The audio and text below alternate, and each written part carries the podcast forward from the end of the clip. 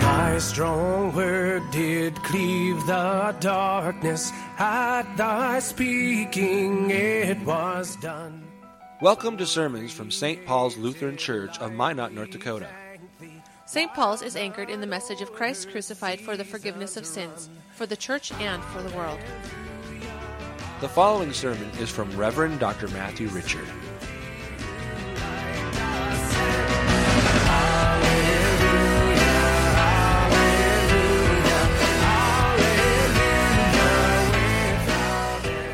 Gospel according to St. John, the fourth chapter.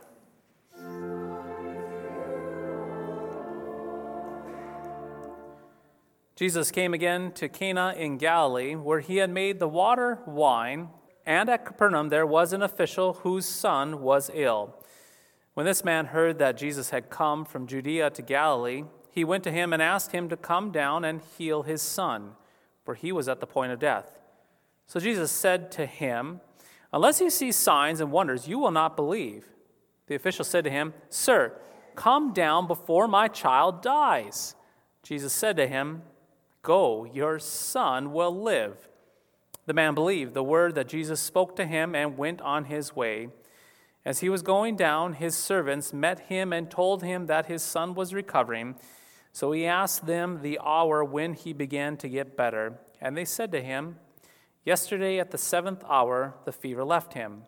The father knew that was the hour when Jesus had said to him, Your son will live. And he himself believed, and all of his household. This was now the second sign that Jesus did when he had come from Judea to Galilee. This is the gospel of the Lord.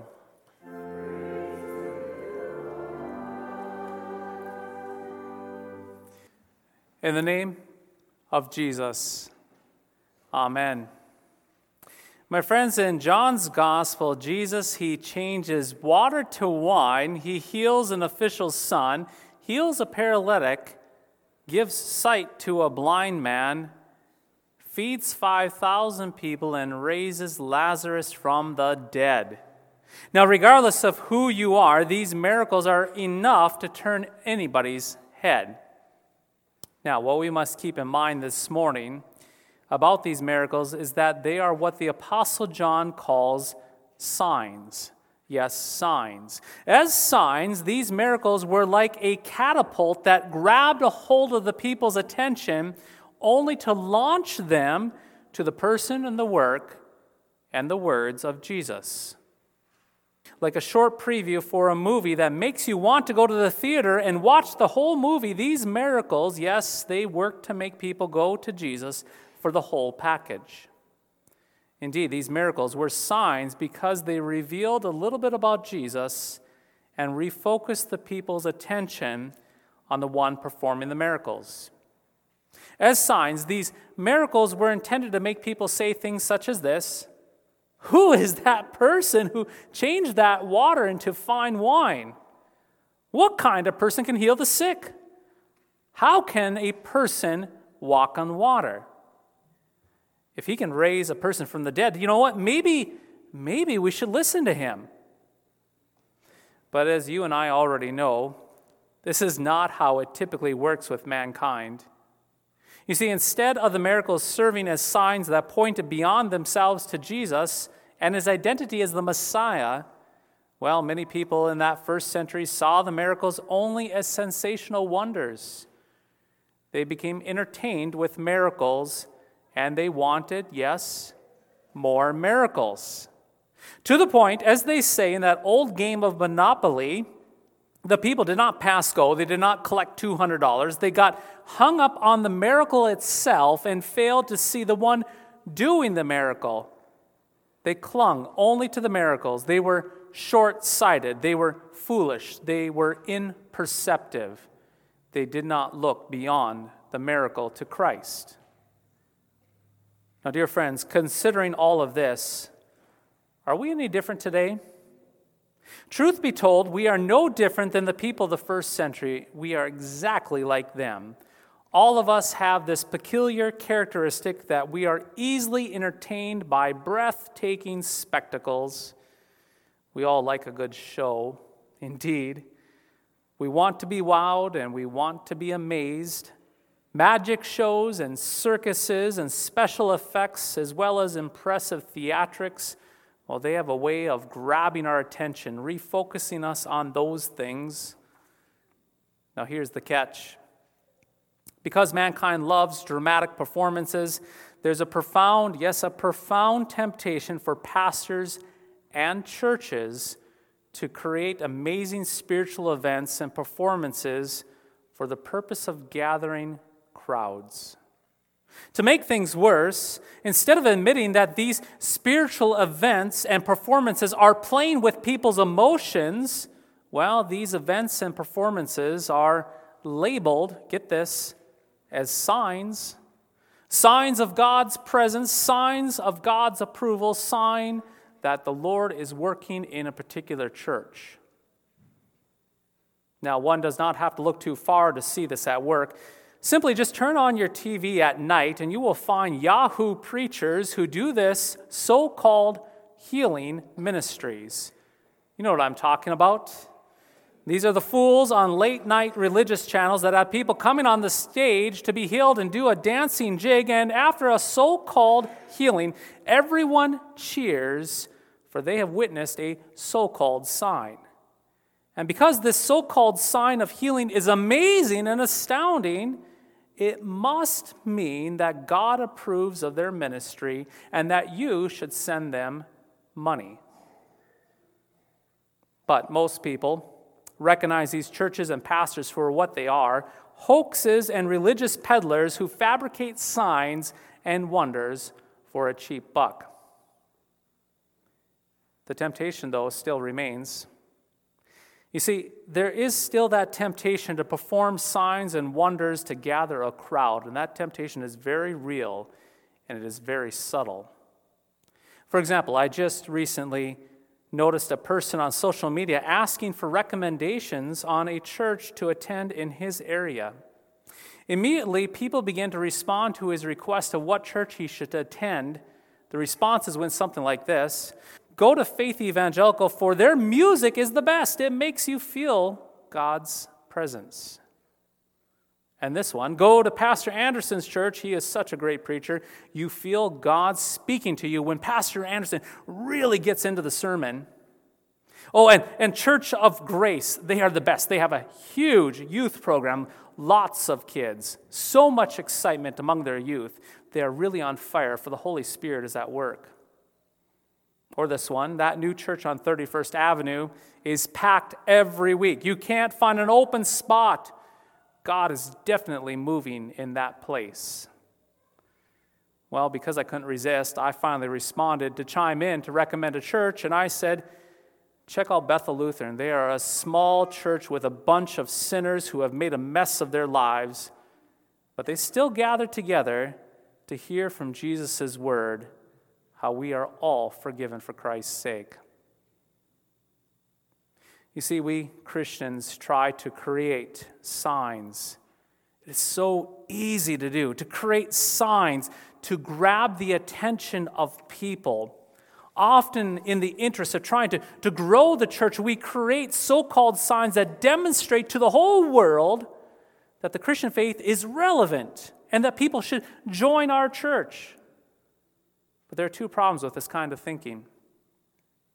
First, when we create signs and wonders to grab the attention of people, more often than not, these signs we create are meant to bolster not the greatness of Christ and His Word, but they are meant to bolster the greatness of the institution of the church itself.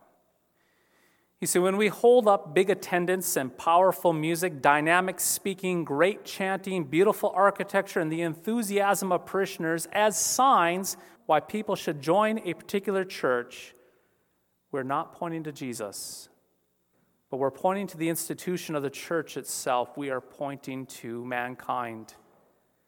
Secondly, this kind of mindset creates a kind of faith in signs and wonders and not faith in the Word of God. When we Christians conjure up man made signs to, to woo people into the doors of the church instead of pointing to Christ, we're not sowing, we're not casting faith in God's word, but we're sowing faith in man made signs. To be blunt, we are actually feeding the entertainment appetite of the old Adam. We're doing the same thing that the people that first century did with Jesus. They were, they were grabbing a hold of the miracles and failing to see the one performing the miracle itself. Dear friends, we must keep in mind that the old Adam in all of us, this sinful nature that we all possess, this old Adam, it just loves to be entertained by having a circus and magic and special effects and great theatrics in the church. The old Adam has no problem holding to a sign as long as the sign does not point to Jesus. Even the devil gets excited to send people to a church full of exciting signs as long as the church avoids Jesus and his word. You see, dear friends, what we are learning is this that just as Jesus brought the royal official in that gospel reading from faith in signs to faith in him and his word, well, the same has to be done for you and me today. Even though Jesus did miracles, the main purpose of the miracles was to focus the people's attention upon him and his word. The signs and, and the miracles, they showed the truth of Jesus. Faith must always rest not on the signs, but upon what the signs point to Jesus and his word. So, what does this mean? It means that we must confess our sins of clinging to man made signs and wonders rather than God's word. It means that, that we must confess our sin of wanting to create amazing spiritual events and performances to gather a crowd rather than longing for God's holy and precious word. God forgive you. God especially forgive me. What is quite amazing, though, in spite of our sin, get this the Lord God, yes, the Lord God has already given you and me signs. These are signs from Him given to us. And the signs that the Lord gives you and me are so much better than whatever we could concoct or conceive of or create ourselves. You see, get this, brace yourself. You are given the ultimate sign of an empty tomb of an empty tomb. Think about this, friends. Think about this for a moment. You have been given an empty tomb as a sign which points to the reality that Jesus defeated your sin, that Jesus defeated your death, and Jesus defeated the devil himself, and he is risen victorious this day for you and for me, seated at the right hand of the Father. That's what the empty tomb points to you as a sign that Christ is victorious. And there is more. You are given the sign of baptism. But unlike the signs we have been talking about so far, the sign of baptism does not merely point you to Jesus and his cross, but actually gives you Jesus and the accomplishments of his cross by uniting you to his death and his resurrection. Indeed, baptism is a sign, but it is a sign that gives you Jesus and with this Lord's Supper. With the Lord's Supper, unlike a sign that only points you to Jesus, the Lord's Supper actually delivers and gives to you the body and blood of Christ upon your mouth and into your bellies for the forgiveness of all of your sins. And so, you not only have all the signs that are recorded in the Bible that point you to Jesus, you actually have Jesus right here and right now in these signs that give you Himself, the Word and sacraments. You have the Lord's signs, they are for you. The tomb is empty, dear friends, baptized saints. The tomb is empty. You are snatched from darkness to life in the waters of baptism. You are absolved of all of your sins in the Word of God. You are forgiven in the Lord's Supper. You see, you don't need a circus. You don't need magic tricks and special effects and great theatrics in Christ's church, for you have something much more. You have Christ Himself. The Lord has given you signs that not only point you to Jesus, but give you Himself completely this day. And with Jesus, my friends, He is enough. Indeed, He is enough for you and for this church. And so we rest, we have confidence and boldness in Christ, who is ours. In the name of Jesus, Amen.